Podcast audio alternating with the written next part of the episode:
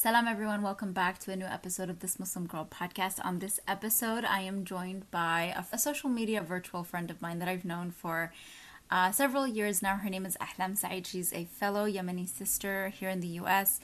And Ahlam recently started a new venture which is called Mennas or Mennas. And it is a beautiful project that she is working on or that she has created in which she is able to source you know, unique handcrafted artisan goods from Yemen from from people in Yemen and um, I think the main thing in her line is bukhoor, or at least that's what I see is, is mostly available. She has other things as well, which is pretty amazing, and I'll leave the website in the show notes. And it's really exciting. I really encourage everyone to check it out. I have um, gotten the bukhoor and it smells amazing and it burns really well. There's also a lot of tools that you can find there as well. Um, to kind of aid if you are new to bukhoor or don't utilize it. But as Ahlam describes it, this this was a ode and a love letter to her late mother Zulekha Qaed, who we spend honestly the majority of the conversation talking about, which I found really really beautiful because it's there's so much I'm sure that I could have just spent talking with Ahlam about her life and her experiences, but I think she's always been so open about sharing you know her mom's story from years before and I I thank Ahlam for her vulnerability and her willingness to share more about her mother's story with us on this episode and talk about just her resilience and um, I think what I appreciate uh, the most about this conversation is both of our input onto our experiences as, as not just women but children and how we transition through different relationships with our parents. I think when we're very young, we view our parents as just the most,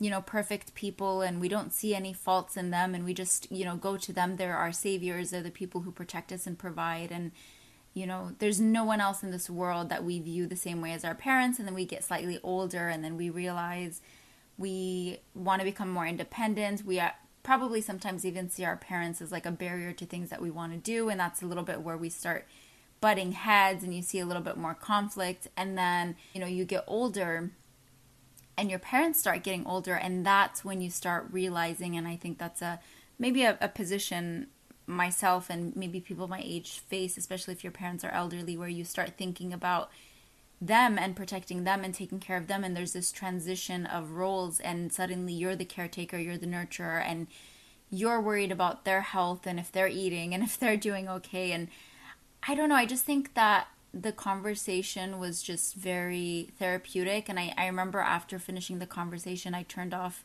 you know my laptop i closed it and i just sat there for a moment. I had to sit and reflect for even longer because I've thought about this before, but I think what Ahlam brings to this conversation and specifically talking about, you know, her experience recently with the passing of her mother and just, you know, a lot of the insight she's been able to think about and, and while working on this project and it's it's a very like thoughtful episode and I hope that anyone that watches that listens to this episode is able to have similar reflections and I hope that they are something that is that that comes out of it that's positive. And if you are someone who has lost a member of your family or a parent or a parent figure in your life um, i hope that this episode somehow feels a little bit soothing and that you can find some comfort in it um, but yeah i really hope you enjoy this episode if you do please make sure that you are subscribed to uh, whatever platform you're listening on, whether it's Spotify or iTunes. That way, you're able to get notifications on the latest episodes.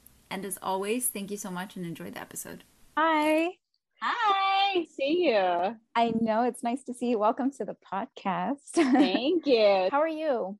I'm good. How are you? Good. Are you in where where are you actually located? I know you're somewhere on the East Coast. Well, I grew up in Texas. I mean, that's a whole we, we can oh. get into, but yeah. but I spent True. a long time in um, in New York, and it was just starting to feel like home. I was in New York for a while. Um, I, sorry, in uh, Chicago for a while too. So I got some mid Midwest. Midwest. It nice. yeah, it's nice. It all starts to feel kind of the same after a little bit, but it's mm. it's nice. It's nice. Yeah. Where where would you like to settle, like long term? If you of all the places, like you're like, I think I could see myself long term here.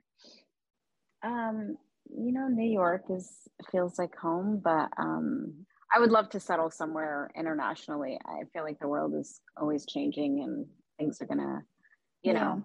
But um I mean, I also feel like we're we're just so far away from the rest of the world. I mean, I live we in are. California, so that's like even further away from right. the East Coast.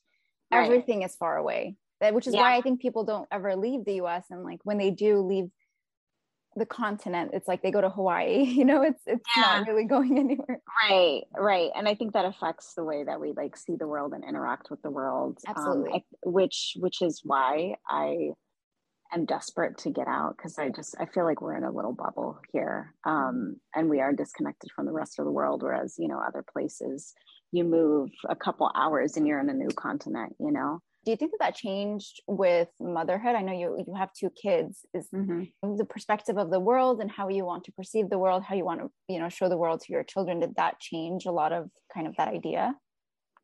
Um, it definitely makes me think more about um, I, I, feel like who we are, me and Musa, um, it, it hasn't changed because I think we, you know, we want, I mean, the fact that we're both married to each other means that we have an open view of the world, right? I mean, in some sense, and um, showing the world to our children and being connected to different communities. It was also really a part of our upbringing as Muslims in this mm. country. Mm. I mean, I didn't grow up in a primarily Yemeni community. Um, so we got to experience the world through our friends um, and their families.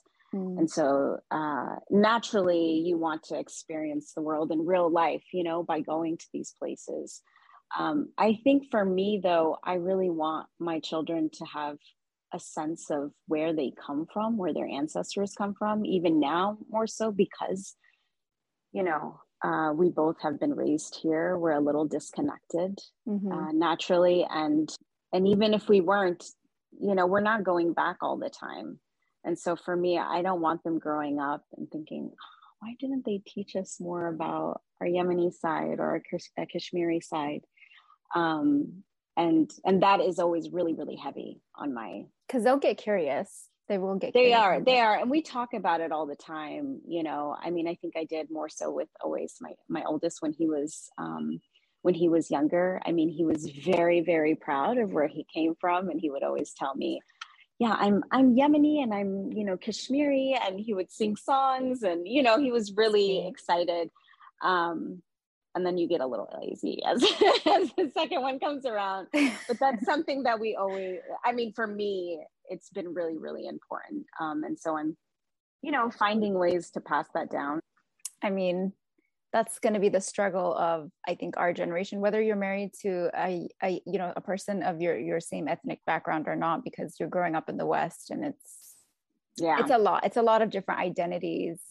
Like i i'm sure you know we are struggling with our own identities and then it's trying to educate your own kids and then helping them navigate their different identities. Yeah. so but it's, it's still a beautiful thing right? Like at the end of the day so. Yeah the journey is really beautiful. It, it's the curiosity you know the, the curiosity of where you come from and who your people are and the culture i mean it's exciting to me and it's you know it's what drives what i do. It's um it's always been a part of me. I, I mean i'm just a naturally like i, I want to know where i come from and mm-hmm. and what life was like and what life is like now um and so yeah it's fun. It's fun. It's a beautiful thing. We're really blessed to also just have access yeah. in, in this way um whereas you know 20 years ago was a completely different that's very true. situation. yeah.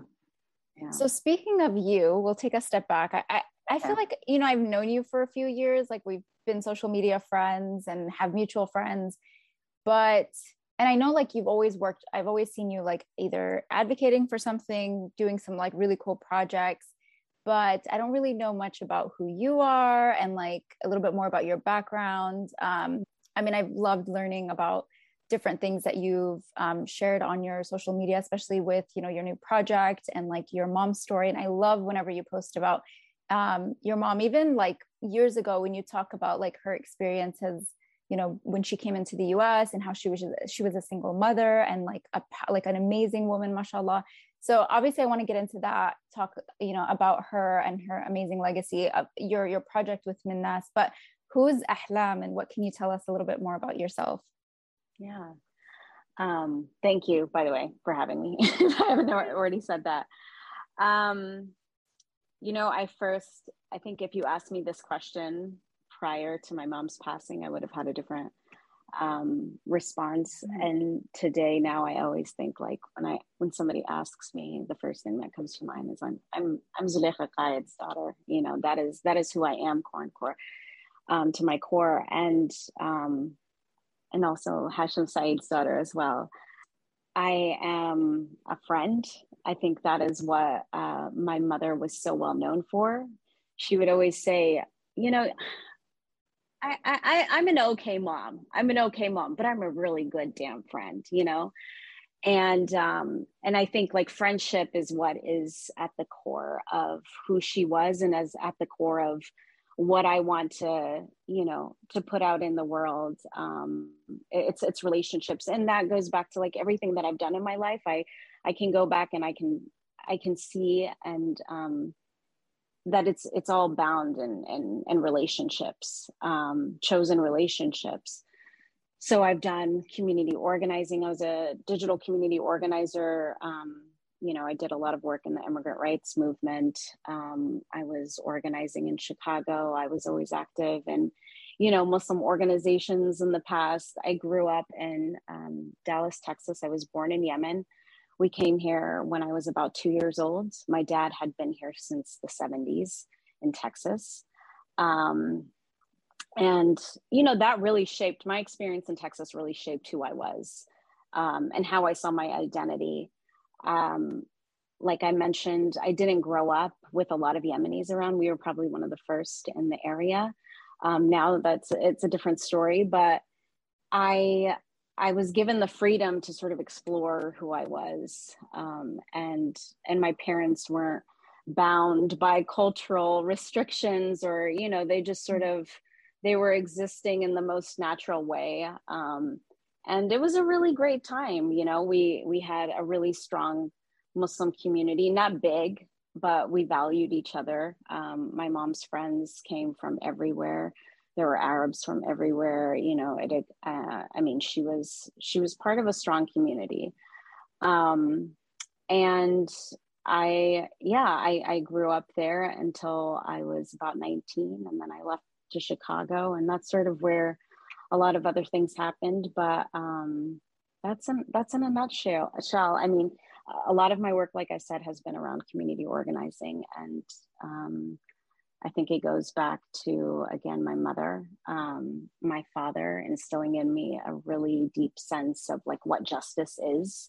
Even though sometimes I would be like, what are you doing? What's your work? I don't understand it. But it, it totally aligned with um, their outlook on the world, you know? Um, and they may have not been doing it as a career, but it was mm-hmm, always mm-hmm. in front of me that if you see something wrong, you know you should say something and, and yeah and do something about it.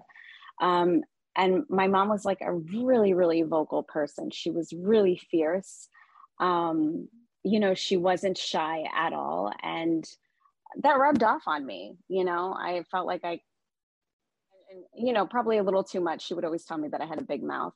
And, um, i was like i don't know where i get it from and then so and you have um, siblings here in the us as well correct? I mean i, I know yeah. some of your mm-hmm. siblings. By the yeah. way Ahmad your sister is hilarious.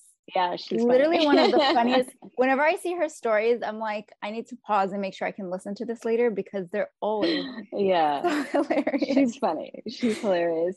And mashallah, so she's have, a character yeah she's and and my best friend mashallah. But um she's uh so i have three older siblings in yemen. They're half siblings. I remember when i first found out that they were half siblings and i and i broke down. You know i was like what do you mean they're half siblings? Like cinderella? And my mom said no not like cinderella you know? She's like yes they're from we you don't have the same father as them but they are your they are yours you know? All and and she and she raised us like that um, and and she made sure that we knew that Uh, we had family back home um, that we were not better than them because we were here. Um, you know, it just so happened that that's where we are. But she always made sure to, you know, uh, try to keep us connected. Um, so, and those were from her two previous marriages. My father was her third marriage and last, alhamdulillah. And and then she had four of us here.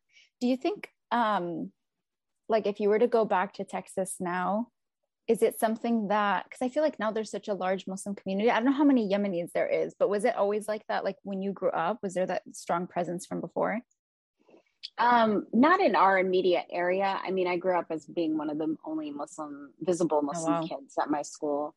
Um the only hijabi at my school. Um my but my mom would drive us out. She made sure every week she would drive out 45 minutes to take us to the masjid because she was really she really wanted us to be around other kids um, and she wanted us to have muslim friends. And that community the richardson community was was pretty big and thriving. Um, and and it was really really diverse i mean i think i was really shocked when i first moved to you know chicago and then going to new york everything was segregated and for various reasons geographically i think and um, but in Texas, like we had people from all over uh, at our masjid, and um, you know that's what I had always associated with Muslims. We come from like a diverse group of people, and um, and so, but now the community is is really really big. There's a lot of people from California that have come in. but oh yeah, uh, yeah. But before it was you knew everyone, um, mm-hmm. but it was still it was still big. It was a still really big and thriving community.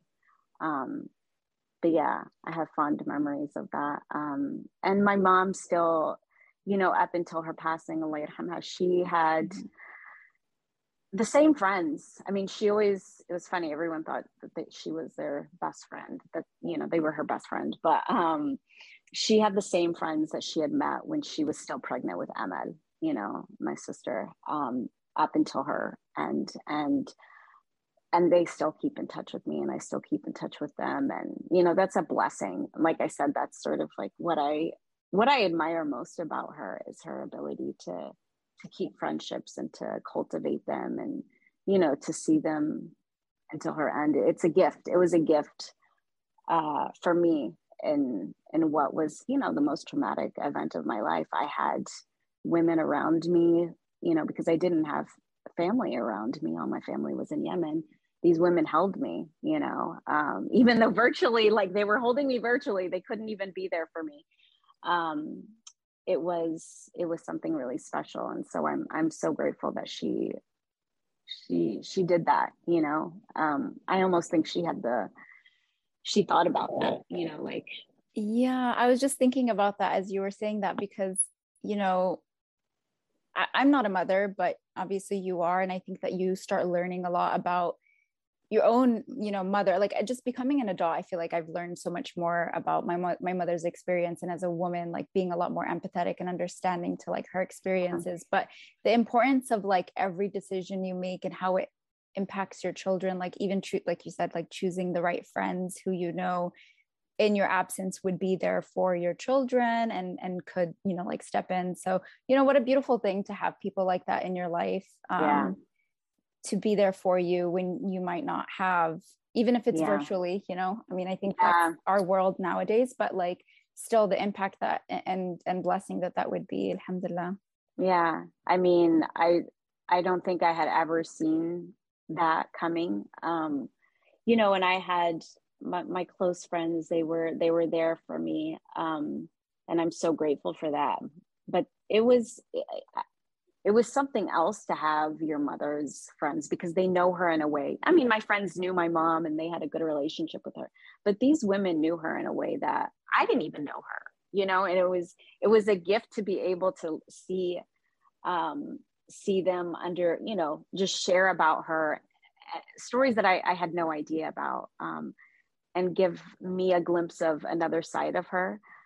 Um and and also to see them like mourn a woman, you know, like a, a, friend.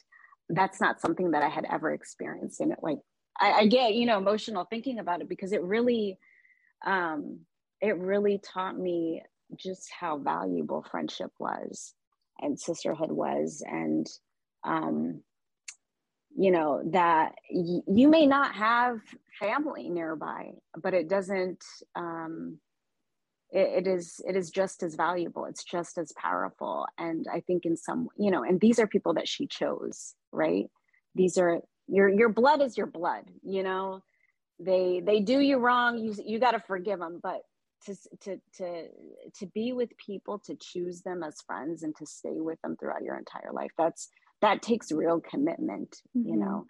Um, because you know they got into fights and they they got on each other's nerves like, like sisters do. But um, she was committed and they were committed to to being there for each other. And what a gift it is to have people praying for you after you leave like from a from a place of like deep deep love you know? Um, we had a you know one of my mom's friends is an egyptian woman.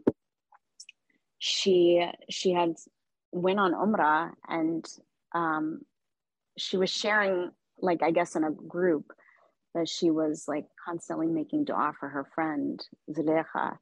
And this person like reached out to my brother and was like, I think she was talking about your mom. You know, like they don't they don't even know each other. But subhanAllah, it's like that was the impact. Um, and that gives us relief too, you know, that there are people that are um, praying for her just as much as we are. So alhamdulillah, it was it was such a blessing. It was such a blessing. Yeah. Do you feel like you learned more about her after her passing? Things that you I mean perspective, right? Like things yeah. kind of change. Do you feel like you learned more about her?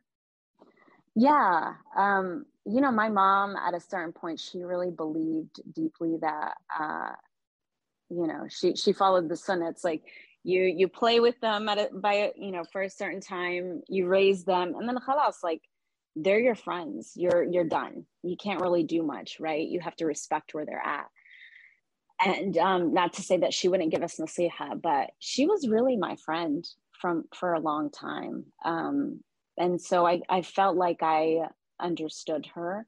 Um, but definitely after her passing and through other people and just reflecting more, like there's nobody that you think about more than your parents after they pass. Like you think, I, I thought I thought about my parents, um, but not the same way. I mean, she's she's in me now. Like I think about life pre, you know, passing and post passing. Like that is how my brain works now. Mm-hmm. Um, and so I, I, you know, I reflect on her deeply. I reflect on her decisions sometimes when I thought, you know, um, I wasn't as empathetic, right? Like I was like, why is she doing this? Or she should, you know, she should like just I, I just I have more empathy for her now and her decisions that she made, like you mentioned, um, because I'm just thinking more and reflecting more and and making those connections where I wouldn't say that our relationship was surface level, but it just wasn't. Deep, I mean, maybe. yeah, yeah. Um, so you know everything like everything carries meaning differently even the things that she had you know? Like i i hold them a different way. I i value them a different way. Mm-hmm. um the scent like i think about i mean i always remembered her scent but i think about her scent differently now you know? And i really try to savor everything that i um that i that i think and and and and, and carry from her in a in a different way um alhamdulillah it's all it's uh, you know my friend Saad used to had told me at that moment um, shortly after the the pain that you feel is um, is indescribable, but it's it's only that painful because there's like such deep love. You wouldn't yeah. feel this kind of pain for anyone. Anybody else. Yeah. So it is, you know, it's a double-edged sword. It's um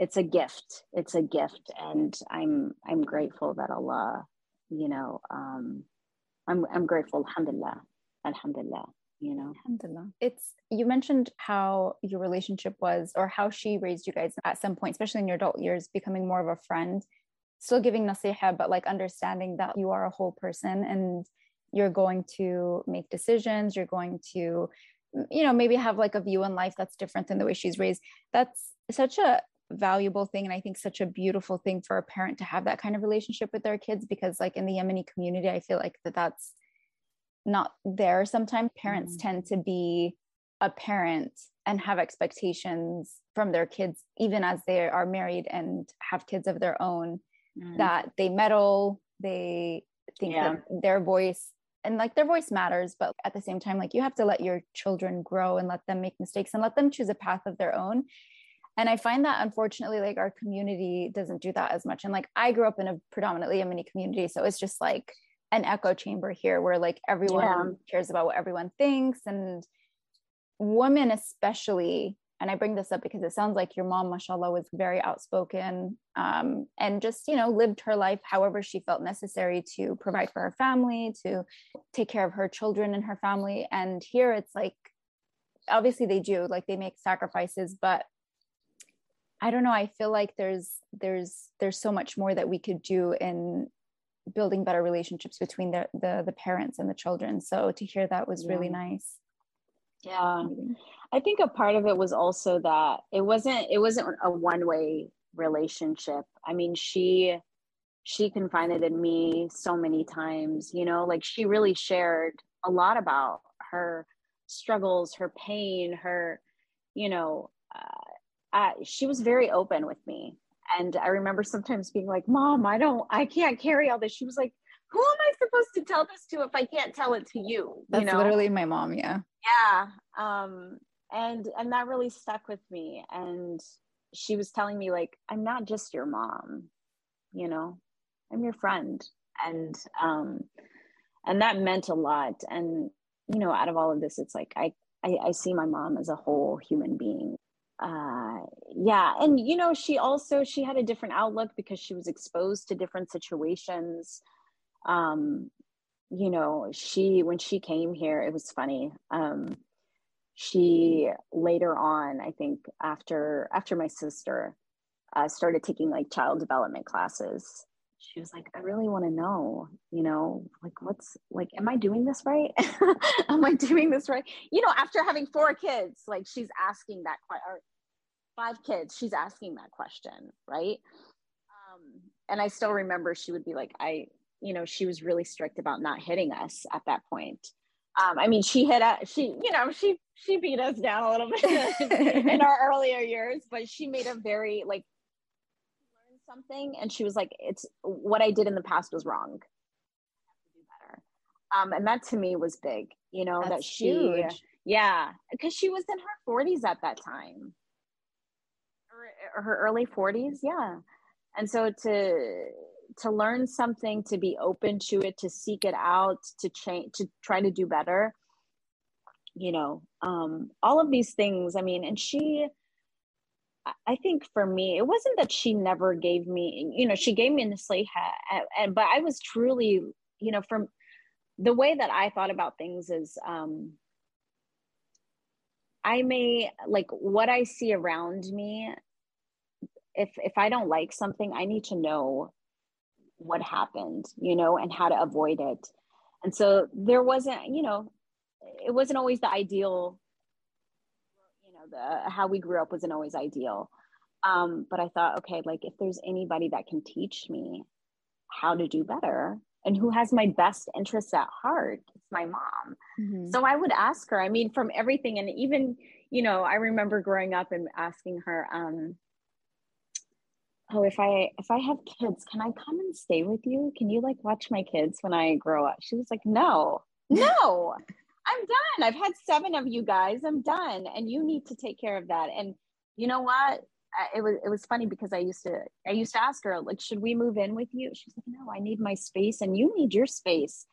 You know and there's trouble when like you you need space. You know mm-hmm. she was mm-hmm. always a really um, big advocate. And i i always took her um, advice really seriously because she lived life, you know, and she would tell me like, I lived life, like learn something from me. I'm not, I'm not creating these scenarios. I'm not trying to force you to do things because, you know, I think it's the better way. Like I, I have experience and I really value that. And I think sometimes as young people, we don't want to value like our elders' opinions or yeah. not opinions, experiences, but you don't realize that until you get older and you're like, oh, there's a reason, you know? You don't have to take it, all of it, but just to reflect a little bit on it. And, um, this podcast is sponsored by Talkspace. May is Mental Health Awareness Month, and Talkspace, the leading virtual therapy provider, is encouraging people to talk it out in therapy. By talking or texting with a supportive licensed therapist at Talkspace, you'll gain insights, discover truths, and experience breakthroughs that will improve how you live and how you feel. With Talkspace, just answer a few questions online and you'll be matched with a therapist. And because you'll meet your therapist online, you don't have to take time off work or arrange childcare. You'll meet on your schedule, whenever you feel most at ease. Plus, Talkspace works with most major insurers, and most insured members only pay a $25 copay or less. No insurance? No problem. If you want to make progress toward a mentally healthier place, Talkspace is here for you. Now get $80 off your first month with promo code SPACE80 when you go to TalkSpace.com. Match with a licensed therapist today at TalkSpace.com. Save $80 with code SPACE80 at TalkSpace.com. I think it's important, you know, just as we like look to people in our career and look at their experiences and take them into account and try to, you know, build upon that. I think it's important to build upon our, you know, our family's experiences. What went right, what went wrong. yeah. Know? And she was always honest with me. She was like, this, this isn't gonna, you know, this isn't gonna work or I there's a better way. So yeah, I think I was really like, grateful for that. Understand the experiences of our parents and also empathize more, learn from it is like to humanize them in some way. I think we always have this title of uh, mother, father attached. And so we can't really see them as anything other than that. And we just have like this we view them in a, in a way that like no one else in the world does right? Because they're the ones who created us. And then but then you realize like i remember i was um, talking to my therapist one time and i was talking to her about as i'm getting older like the way that my mom the relationship between me and my mom is changing because you know she's um, diabetic she's insulin dependent and i mm you know i worry so much about her and it's like it's crazy how you you almost transition into different roles because now i feel like i'm the the nurturer and the caretaker and trying to make sure she's doing mm-hmm. okay mm. and she was like you have to sometimes take a step back and think of her as just you know my mom my mother's name is naqila which is a pretty unique name oh, just like yeah. your mother's name yeah um and she's like look at her as as as a aside from like the title of mom and and think of everything more like i guess objectively like her experience and it was like honestly a very emotional process because i had to think about her childhood when she got married how she moved here she lived so far away from her parents her experiences and hardships that she experienced um, the struggle she must have went through to raise us. And i didn't realize that like all my life i couldn't detach my own needs and confusions and like why can't she just be like this? Why can't she understand? Why can't and it was because you know my mom lived a completely different life than me. I mean she wasn't educated. Um, you know she wasn't uh, she was dependent most of her life on someone whether it was her you know father to her husband and now kids. And it it did. It was like a very eye-opening experience and changed the way that I viewed her. And, and it, it's helped our relationship because I can have a lot more empathy and understanding. And even in her imperfections, that as a child it might have affected me, I can give her grace for it. I can say, like, I understand, like, it what, like, I get it. And I'm not even a mother yet. I could, you know, my sister has kids and she's like, it that changed her perspective as well. Mm. And it's like, subhanAllah, this, this like journey that we go through as we get older it's like so beautiful but also it's like so bittersweet as well because it gets like to be very emotional. Good on you though for yeah. taking the the time and the energy to to work through that now you know? That's so important. Um i i can't i can't emphasize enough how important that is. Yeah. So yeah. Alhamdulillah. That's, that's a blessing alhamdulillah. So you've shared your mom's story for uh, at least on your social media that I know, just like bits of it for quite some time. And now you started you know this um mennas uh i don't know is it a project? Is it like a new business venture? But like can you tell us more about it? First of all like this isn't the first time you've done bukhoor i know you've done it before correct? Um what's different now and like what's what's the intention and, and like story behind this project? Yeah so um Mennas was something that has been like brewing for a very long time. It is an incorporated business. Um, I, you know, before, so I did have this other business with a with a friend of mine who is my business partner, um, and we had been sourcing bukhoor from Yemen um, for years, and it was it was a side project. We we both had it was a registered business, but we both had full time work, and we had a pretty vi- big vision, but not the time and not the energy to really make it happen. And so it sort of just became Bahur.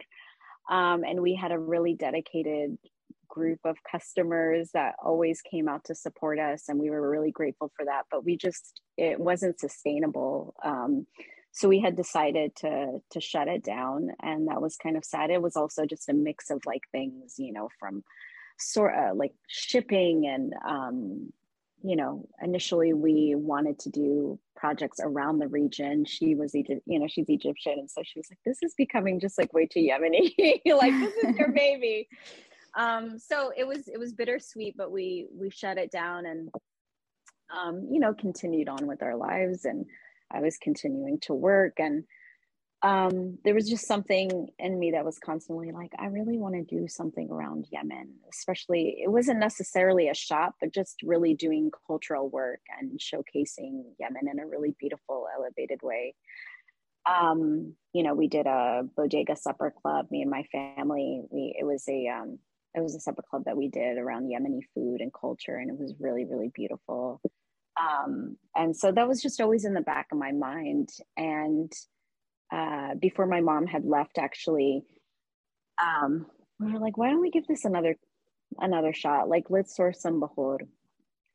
And so she was like, I'll make the first batch for you, you know, because um, she, my mom was, uh, she was something else. She would, you know, anything that she liked, she was like, let me figure out, I'll, I'll figure out how to do this, you know, mm. like I want to do it. Um, I'll make it. yeah, I'll make it. Anyways, she it was one of the last things that she did for me actually she went and sourced and i remember at that point realizing like she was not doing good she was sick and i you know she was yelling at me she was like hurry up make your decisions tell me what you want and i'm like you know she goes i'm, I'm not feeling good right now and i go mom halas like if you're not feeling good don't don't do this and she's like no, no, no, no, no. You know, like it's something switched off. And she was like, like whatever is, whatever wears you out, I, I, it makes me, it brings me joy. And, you know, she recorded this thing on WhatsApp. And at the time I was like, oh, that's sweet. But I didn't think anything of it, you know? Um, and anyways, subhanAllah, like, you know, a, a two weeks later, she had passed from COVID, but it was one of the last, like, last errands. She had done a couple errands for her friends and my dad and, you know, siblings and stuff. Um, and that was one of the last things that she did. And so her idea was like, okay, we'll try this out. Once the dust settled, my sister was like, look, what do you, do you want me to do this for you? Like, I'll, I'll make the bukhoor. And I thought, you know what? You know, I just kept, I kept thinking about it um, and it was never just about bukhoor. My goal with Mennas is to be able to really um, source, you know, new and traditional products from around the country, from artisans around the country that are really struggling keeping up their craft because of the war. Um, and so I thought, like, okay, if I really want to do this right, um, I need to be able to like, you know, raise capital, etc um, but subhanallah i was like okay this this bukhoor and most people don't know this this bukhoor that i'm selling right now is essentially like the seed capital for the rest of the the the work that i'm doing. And what i see is like a sadaqa jariyah for my mom because you know I, I i hope and pray that we can be able to support like many artisans across the country who are in desperate need of this work and to do it in a dignified way. You know i've I've raised money for different projects, and I think that's still really important to be able to provide immediate humanitarian aid for th- people. But people also want to go back to work, like they want a dignified 100%. way to, you know, to support their families and to feel proud about what they create.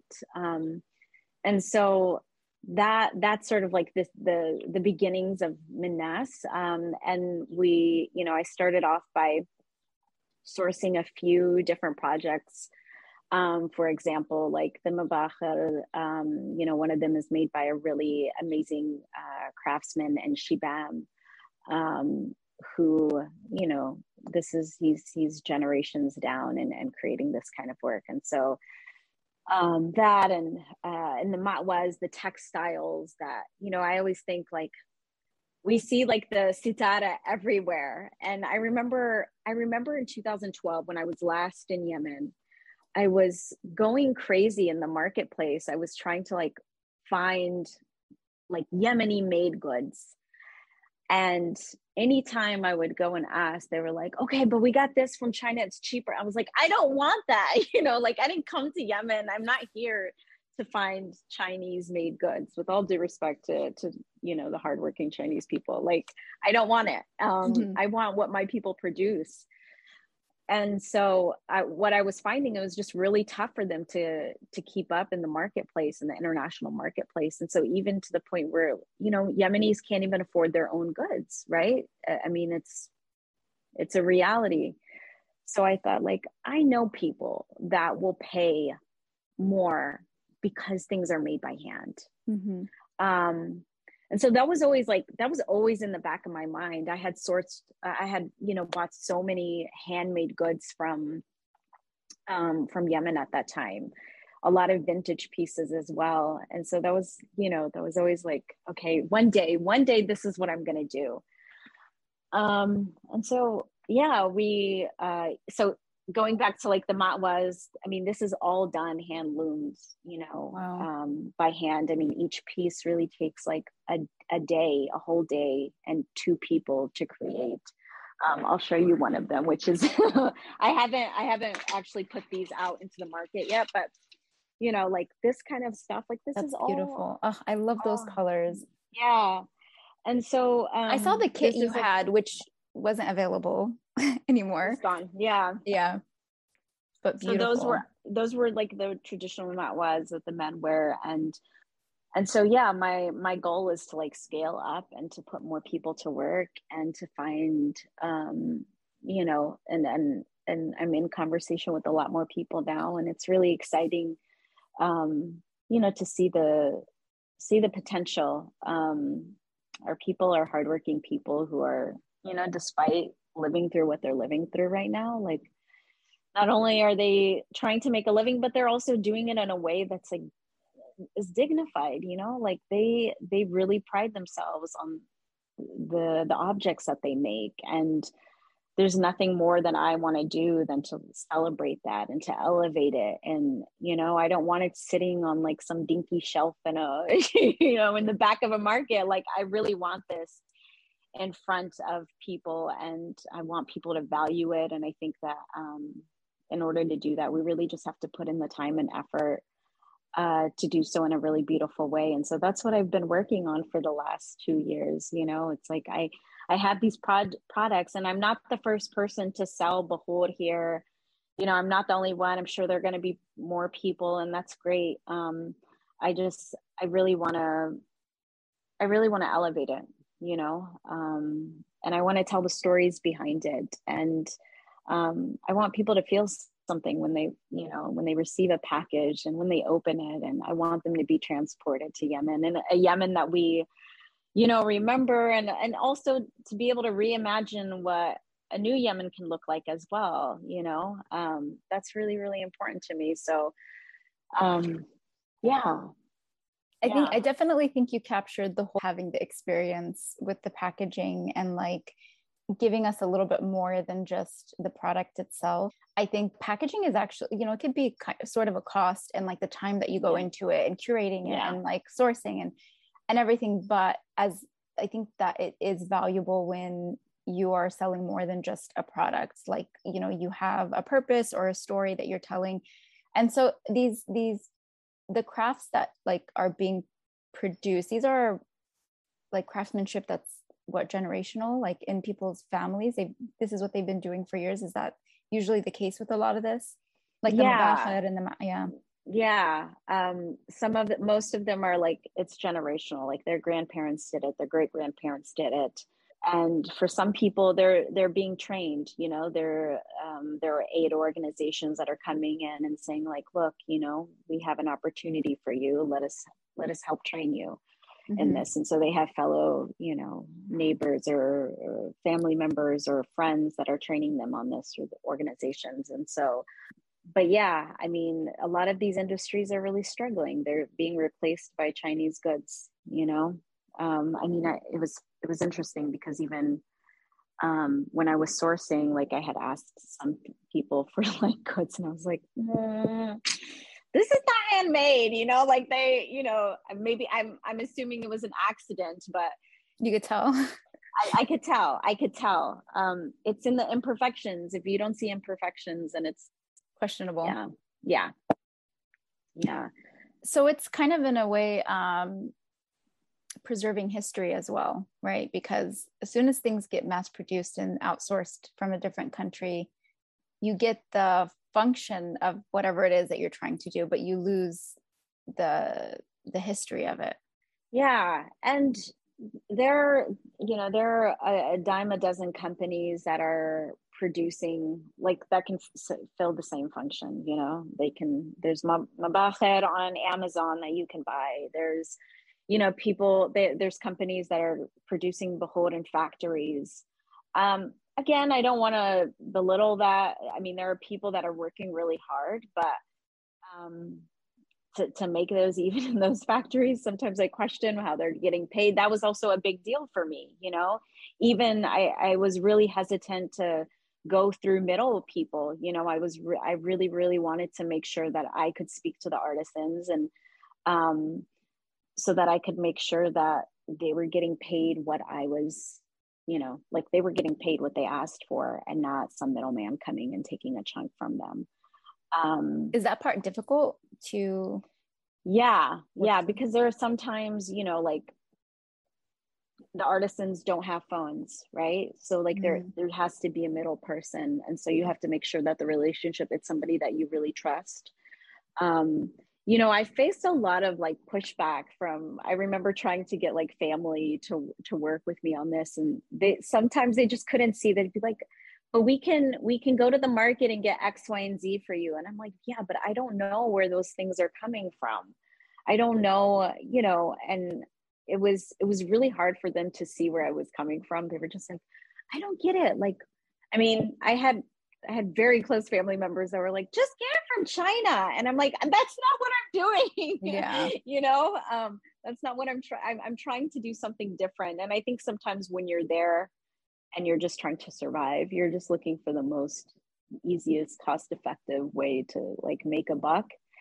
And that's the way that I'm doing this is, um, sometimes I question, I'm like, should I just open up a nonprofit instead? Because I don't know how profitable this will be if like the scale does not work you know mm-hmm. like trying to maintain the authenticity trying to ensure that people are being paid you know um what you believe they're going to get all all the different steps the entire supply chain like if things don't work then it becomes really difficult to survive as a business mm-hmm. um but i'm i have faith you know i'm like i i when I started this company, I didn't take a dime from anyone, even though I had people that were really generous and wanted to support my work.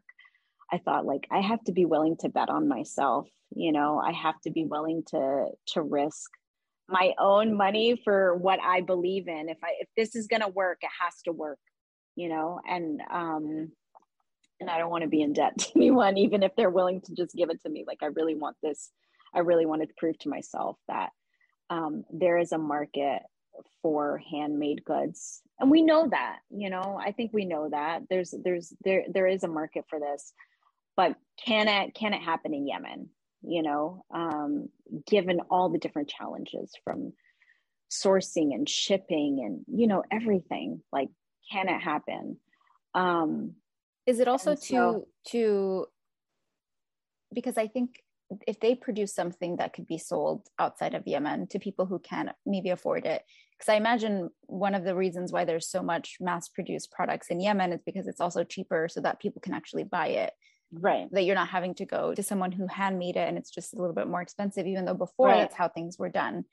So is it kind of for both of those reasons? Like, I mean, if the economy was better, then and people could afford to buy from the local. Yeah, I think it's just yes, Yes. And I also think if when inshallah the war is done, I think there is decisions that people will make about how they value things, you know, like one thing that I that I always think about is uh, the Prophet ﷺ like could name his things. Like he had a name for every object that he owned, you know, which says a lot. It means that he wasn't just like buying, you know, like everything that he saw, but what he had, he there was value to it.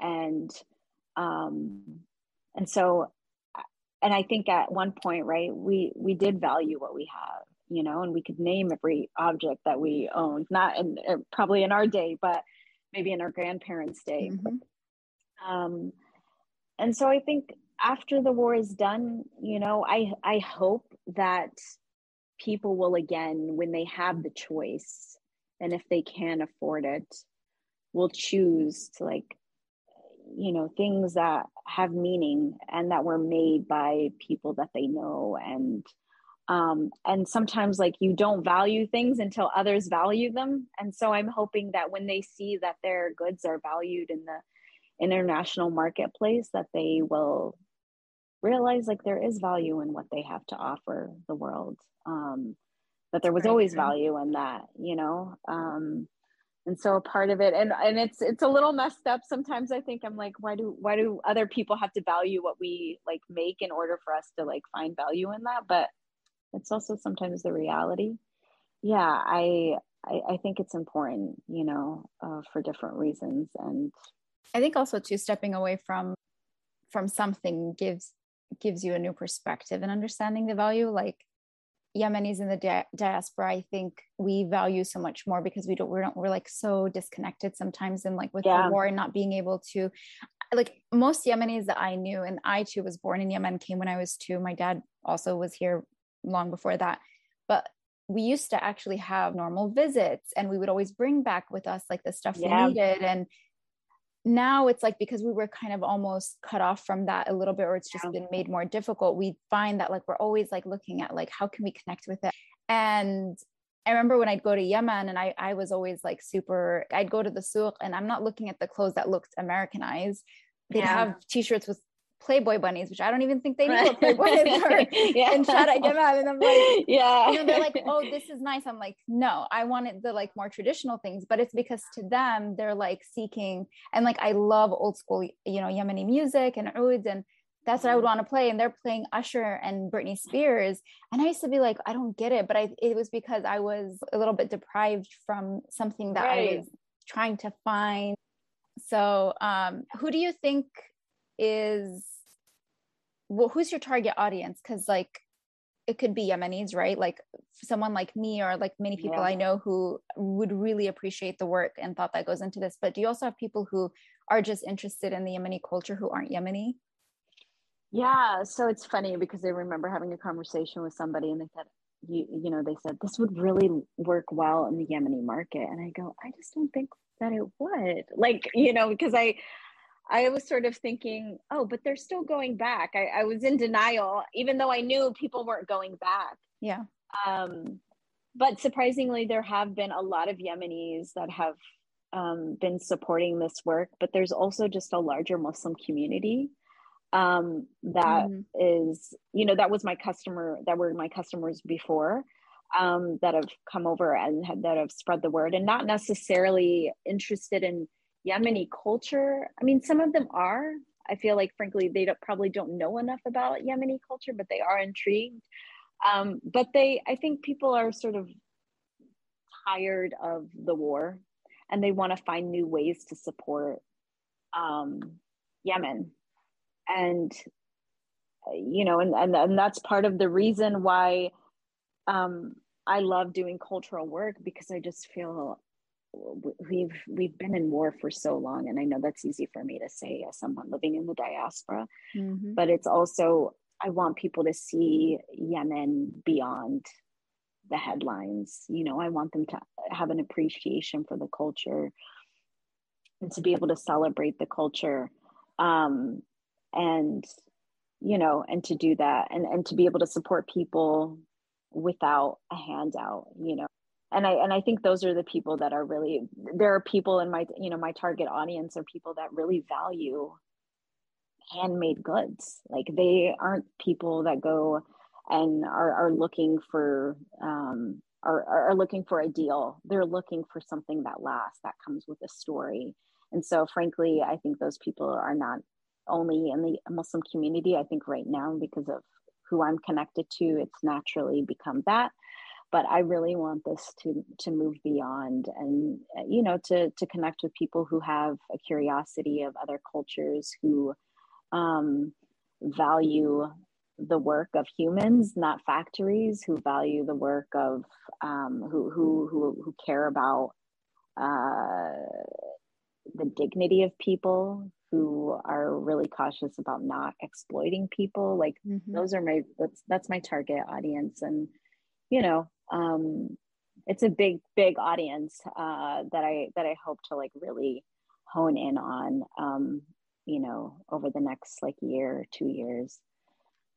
Inshallah. Are, are there other areas you'd like to get into? I mean, I don't know if this is something you'd want to talk about, but like kind of yeah. expanding in the artisan area of yeah, definitely, definitely.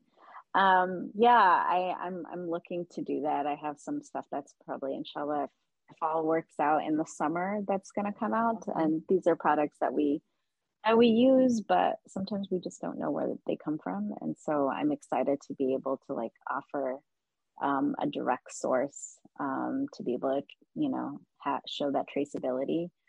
Um, so that's really exciting. And, uh, you know, and not just, I mean, Mennas is obviously like an online shop, but we've worked with um, two artists, one being a filmmaker, um, photographer, Sumaya Abdullah, that Love Sumaya. people may know. And um, you know we're we're going to be showcase we're we're going to be premiering um, a, a, piece that me and her worked on uh, this summer um, around bukhoor and uh, and also I've had the opportunity to work with a really amazing um, illustrator. She goes by the name of Glitched Plant on um, uh, on Instagram. Her name is Sara Ahmed, and she worked with me on the illustrations for the boxes. And there's, you know, that was really exciting because I really wanted to make sure that everything had meaning and beauty in it. And, um, you know, it was it was a lot. it was a lot in all aspects, but it was it was such a joy to work with her on that. Um, and so, you know, I want to continue doing projects like that where um, everything around the the product um, there's an extension of that there's storytelling around that um, and it's it's like surrounded by beauty you know I, we deserve that like our people deserve to to be showcased in the most beautiful way and so i'm really excited about exploring that more and um, you know just trying new and innovative ways to to bring things to the marketplace you know what I would love? Maybe you've even thought of this a subscription box, and it doesn't even have to be mm. monthly. I don't know if you've ever done like, what is it called? Fab Fit Fun or something, but it's like a quarterly box. So every season they send you like the things you need for the season. Mm. Just, you know, whatever handmade goods of, you know, every three months or something. Because I love collecting things that are not just within my culture, but even like outside in different, you know, parts of the Middle East. And I just think it's yeah. such a beautiful thing most things you could use as like decoration for your home you can keep them you can give them as gifts as well which is i think a really nice thing especially like my sister we were burning um your bahuri uh, last night during after fatur and she's like this is like the perfect thing to gift people she's like mm-hmm. i have mm-hmm. friends that get married i have friends that have birthdays and she's always struggling like with what to yeah. buy them she's like this is perfect because it's like packaged it has meaning bukhoor is a great wedding gift right so um, yeah. that would be really cool to do something like that. But yeah. I'm sure you probably it. yeah, it's something that I've. yeah, it's something that um I'm thinking about and trying to find like the best way to do it. It's like these ideas are so much fun, but then when you think oh, about the logistics, yeah. it's yeah, I know. Yeah, Trust me, but, I've um, I've tried some things and it's it's super complicated. So like props to you because I think we receive something sometimes and we just think this was easy. You just buy stuff and put them in the in the box. Yeah. People don't understand the work that goes behind it. Yeah, no, and thank you for saying that. Um, it has. It's been. It's. I think I also underestimated what it would take because I, you know, I had a business before and I was doing things a certain way, and I wanted to change the way that I did things, and um, it took a lot. It took a it took a lot to it's get a labor of um, love. Yeah. It is. It is. But it was i had so much fun doing it. I mean even through the tears i had so much fun um working on it. Um because it was also sort of like a, a he, you know a process of healing for me and celebrating um and yeah it was it was a lot of fun um I'm really thankful for the opportunity. Do you want to tell tell everyone a little bit about the the the the story a little bit behind the name? Because I know I know it because I read what was online and also in the packaging. But can you share a little um, bit about the name? Mennas in Arabic means min and nas, like from the people. Um, and it was something that my mom, I remember when I was younger. You know, I think we were arguing about something and I told her, I don't care. You know, she's like, what, what do you think people are going to think? And I thought, I don't care what people think. And she just looked at me and she goes, like, nas, like we are from the people. What, what do you mean you don't care? You know? And it wasn't this sort of like way to control me. I, I, that's not how I took it. Um, it was this idea that like you come from a place like those people care about you. They love you.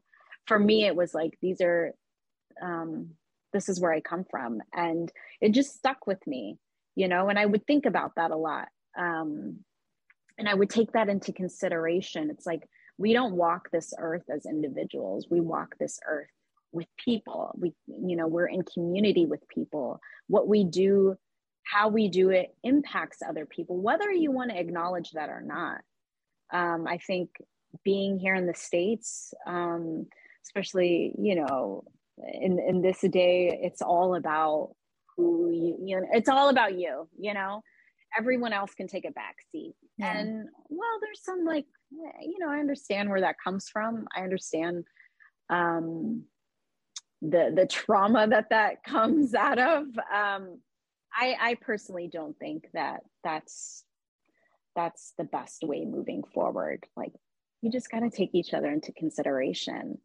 Um, and so that's sort of like at the core of this business. It's like you know things that people make come from come from them. Everything that you know i try to source comes from like i want to know who these people are. I want to know um, what they're dealing with their story.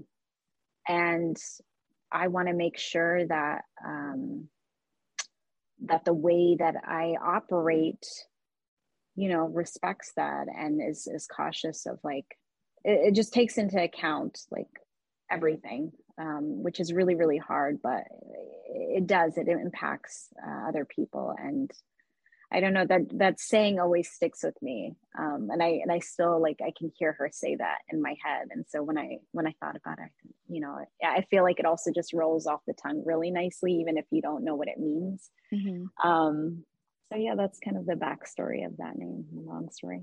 yeah, I was like, I definitely wanted you to share that because I did love that aspect of it when I found out. Mm-hmm. Okay, so to close off, I usually like to ask my guests just a few questions, like a quick round and then just whatever first comes to mind. Um, there's only a few, but um, what is like the best advice or your favorite advice you've ever received? Just take it slow. You know, there's no rush, but do things well. My mom used to say, like, when you do something, do it with your heart and soul. عمل من قلبك, you know, like don't don't half half it out. Um, and so I, I, I took that to heart with this project. I love that. Favorite quote you live by? I mean, right now it's Min and Nas. I was just gonna say, yeah, it's perfect. Um, do you have a favorite book? And if you're not like much of a reader, maybe a favorite show or something that you've been watching, reading, consuming. The the most recent book I read, which I really loved, was called Deep Work, mm-hmm. um, mm-hmm. and rules for a focused success in a distracted world. Like just really digging in and um, I think with this kind of work, we have to be able to shut things down around us. Recent, it's not my favorite, but it's something that I've been thinking about a lot. Deep work. Deep work. Okay, got to look into that. Mm-hmm. Um, what's your favorite self care practice or item, or like how do you practice self care? I hope you're um, practicing lately. Self-care. Yeah, um, therapy is definitely self care for me. I've been doing yes. it for over a year now um, and it's been really really helpful but also um, taking morning walks is something new that i've been doing um, for the past couple weeks and it's been it's not something that i gave a lot of like thought to or i didn't mm-hmm. think it would be that helpful but it's been really nice just to have that time to myself and to like smell yeah. outdoors the outside yeah. it's it's really yeah. nice uh, and then the last thing is just if you could say something to your younger self, what would it be? Love deeper. Love deeper. There's always room to do that. So, yeah. That's beautiful.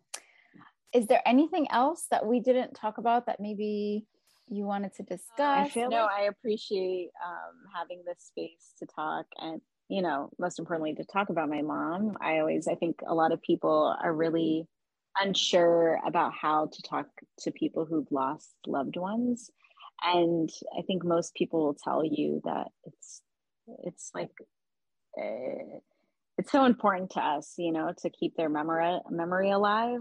Um, and i'm just always so grateful when people ask me about her um, because she is like a part of me. And uh, you know this whole project is an is an honor of her and an ode to her, a love letter to her. So um, it's it's so nice to be able to, you know, to think and, and share. I mean, it's it's an absolute pleasure for me. And um, you know, when I reached out to you, it was because I knew well, one, like I really do truly love the intent behind what you're doing, but I've known a little bit about your mom for some time now. So I was like, you know, a podcast about Muslim women. I don't want it just to be about us more like our generation and like our experiences i'd love to like i wish sometimes i could get my mom just to talk about i mean it'd be all mm-hmm. in yemeni and we're from Guban. Yeah. not everyone understands our dialect so that'd be very complicated but it, it's such a beautiful thing to be able to learn about another muslim woman and the the impact she's had and her life story and how that's shaped who you are so i think that that's going to be such a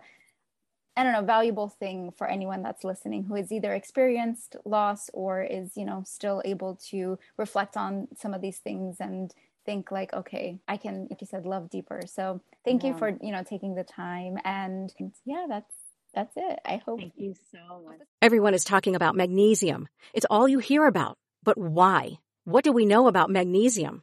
Well, magnesium is the number one mineral that 75% of Americans are deficient in. If you are a woman over 35, magnesium will help you rediscover balance, energy, and vitality. Magnesium supports more than 300 enzymatic reactions in your body, including those involved in hormonal balance. From functional medicine doctors to mental well-being and female hormone experts, we all know that magnesium is the one mineral to improve all aspects of well-being and health. But which one? Magnesium Breakthrough from Bioptimizers, the trusted choice recommended by leading experts with seven best absorbed forms of magnesium to ensure your body receives the support it needs for overall well-being. Go to bioptimizers.com slash balance today and use code BALANCE10 for 10% off. Support your journey to wellness at B-I-O-P-T-I-M-I-Z-E-R-S dot com forward slash balance. Magnesium Breakthrough from Bioptimizers, your foundation to optimal health and vitality.